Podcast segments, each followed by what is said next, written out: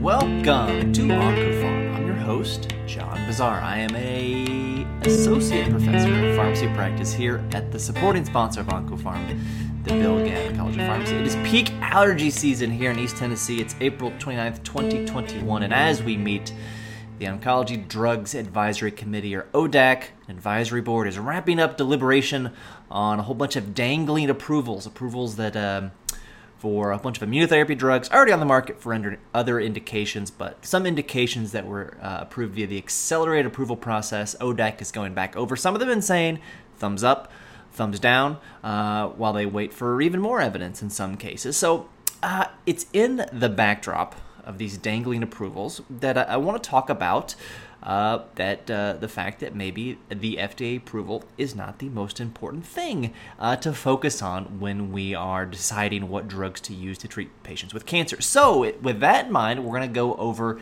a landmark uh, OncoPharm study and then a new one that just came out, both of which well, we'll talk about that at the end. So, the first one I want to talk about is from 1999 in the New England Journal of Medicine. This is concurrent cisplatin based radiotherapy uh, for locally advanced cervical cancer. Um, the standard of care currently for locally advanced uh, cervical cancer, so this would be like stage 2 up to stage 4A uh, cervical cancer, would be weekly cisplatin with radiation. This is where that came from. Um, so let's go over this this trial real quick, and then we'll talk about the importance of it. Besides the fact that it's a landmark trial, so I mentioned this was published in the New England Journal of Medicine in 1999.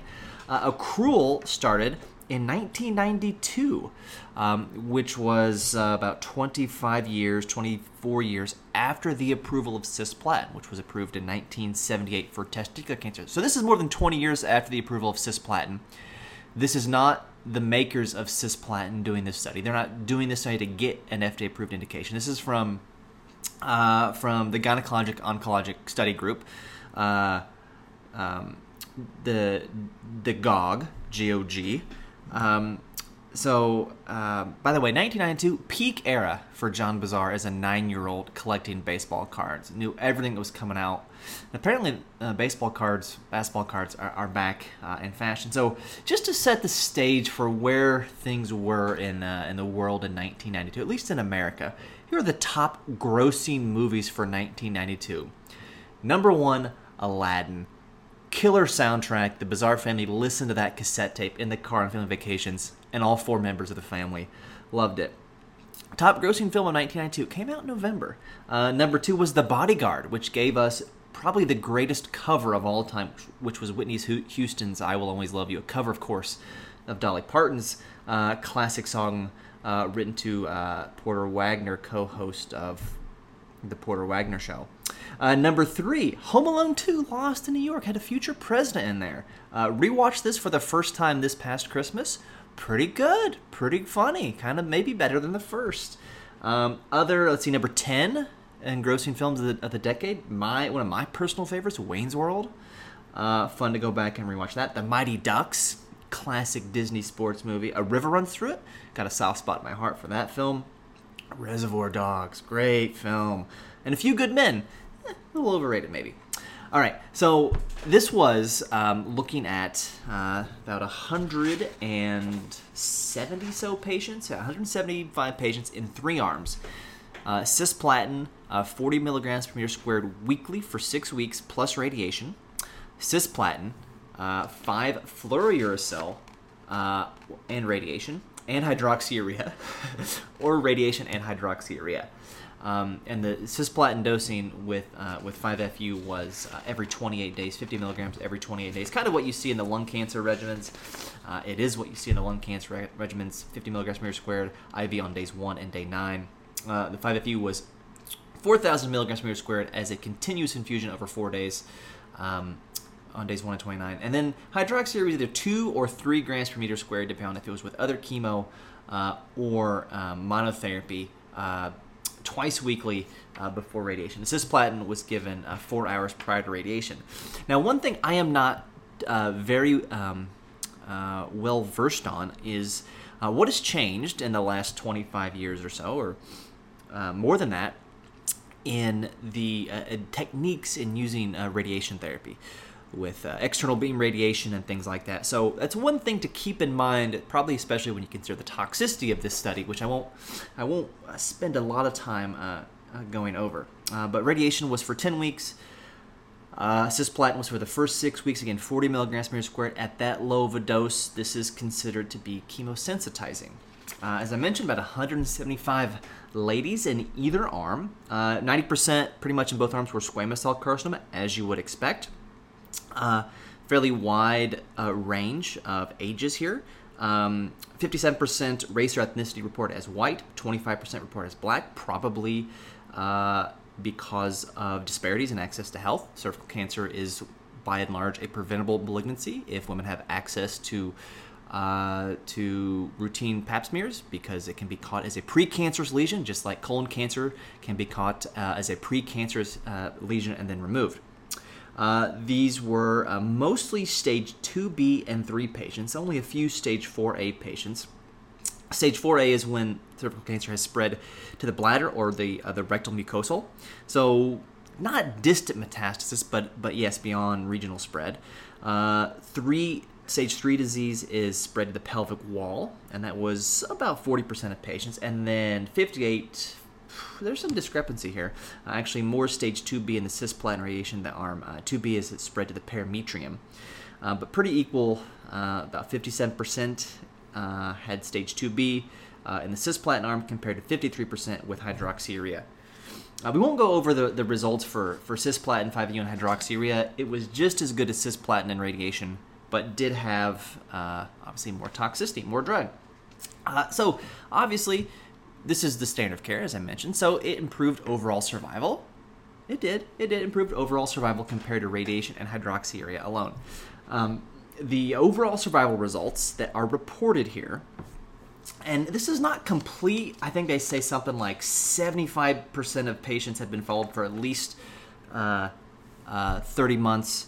Uh, they have the Kaplan-Meier curves go out to 48 months, but uh, you know, they, they basically report at the time they did this that 68, 66% of people were alive in the cisplatin group compared to 49% in the radiation uh, plus hydroxyurea group. Uh, that's a pretty large delta um, that corresponds to a number needed to treat of 6.25%. That's a very small number needed to treat. That is a larger magnitude of benefit than adding rituximab to CHOP for diffuse large B-cell lymphoma. So a hugely impactful drug is cisplatin to treat uh, locally advanced cervical cancer with radiation. It's not FDA approved. So, to get an FDA approval, somebody has to submit a whole bunch of paperwork, and then the FDA has to review that. Uh, nowadays, the company actually submits a fee, which helps the FDA do their business. Uh, there, this was the gynecologic oncology group. They didn't need to get an FDA approval. They needed to show it improved survival for these women. And once that was the, happened, everyone used it. And it's a preferred category. It's the category one recommendation in our favorite guidelines for locally advanced cervical cancer. We don't need an FDA approval. We need good studies with overall survival as the endpoint. Which brings me to uh, a recent study. Uh, just actually uh, came in my email inbox today this is in Lancet Oncology. This is second line FOLFOX uh, versus active symptom control uh, for advanced biliary tract cancer, a phase three open label randomized controlled trial. 5FU, leucovorin, oxaliplatin, old drugs, generic drugs, not a drug company sponsored study. This is from uh, researchers uh, in the UK, funded by uh, the Cancer Research UK, Stand Up to Cancer, and uh, the UK Cholangiocarcinoma Charity, and the Christie Charity. Uh, so this is um, not funded to get a drug approval. It's funded to ask a fundamental question, which is Does chemotherapy in the second line setting, in this case FOLFOX, improve survival compared to best supportive care, really, in patients who have progressed on a platinum and gemcitabine regimen, right? So all these folks had received uh, cisgem. You know the days 1, 8, Q21. A lot of folks do day, day 1, 15, Q28. Um, 58% of these folks were platinum refractory uh, in the uh, best supportive care group, 67% in the FOLFOX group, so maybe a little bit sicker folks in the FOLFOX group here, uh, since more of them uh, appeared to be platinum refractory. Uh, you know, biliary cancer is a, is a, you know, it's a tough cancer, and we've got 40% uh, of these folks are intrahepatic biliary cancer, 23% extrahepatic, 20% gallbladder, and less than 10% ampulla cancer. Uh, 90% adenocarcinoma, uh, most of these moderately differentiated or unknown. Uh, there is, uh, you know, you see a very, very tiny difference in median overall survival. It's not even worth saying. If you look at the Kaplan-Meier curves, you do see the FOLFOX uh, clearly beats supportive care. Uh, hazard ratio, adjusted hazard ratio of 0.69 confidence interval 0.5 to 0.97, p-value 0.031. So not, you know, so a statistically significant but small improvement in overall survival. Uh, of course, with the toxicities that we are, are well aware of uh, with Folfox, um, this is not uh, a sexy study. It's not an exciting study. It is just uh, a well designed study uh, showing a, a modest improvement in overall survival uh, in a very difficult to treat cancer. Now, Folfox is already uh, the the recommended regimen. I think it's a 2A reg- recommendation at this point uh, in our favorite guidelines, and that is based off of uh, a pub- presentation uh, of this uh, study at uh, ASCO, I believe, in 2019, preliminary data. Now that it's published, I would certainly anticipate that be going to a category one. So we've looked at two papers that I, I think will show category one uh, recommendations, standard of care, no no beefs about these two being standard of care, respectively, for for first line treatment of locally advanced cervical cancer with cisplatin and 5FU, weekly cisplatin, 40 milligrams weekly, uh, or standard Folfox for the second line treatment of uh, metastatic biliary cancer after progression on uh, cisplatin and gemcitabine. But I don't think anybody from the Folfox camp, as if there is a Folfox camp, is going to try to get FDA approval for that. It's not going to happen. Uh, so keep that in mind as and I've been poking fun at the ODAC with some fun memes. Uh, so keep that in mind when you look at these approvals. Even if you know, uh, and again, FDA doesn't have to do what ODAC recommends, but even if FDA decides to remove approvals for these drugs, whether it's a Tizo or Pembro or Nivo or or, or whatever, um, they're already all these drugs are FDA approved for other conditions. So if the guidelines recommend them, they still could be used, um, you know, off label. The label uh, does not necessarily dictate care. Uh, in fact, in many cases, it does not. So just keep that in mind as we follow the ODAC proceedings. Uh, certainly, this is a huge thing going forward, and what is the bar for new drugs entering the market, in my opinion, especially. Um, but remember, the evidence should dictate treatment. Uh, thank you for listening to um, uh, this mini rant uh, and this subtweet of data. And um, you can follow me on Twitter at FarmDateDip. You listen to the podcast or follow the podcast on both Twitter and Instagram at OncoPharmPod. And until I talk to you again, remember, doses matter.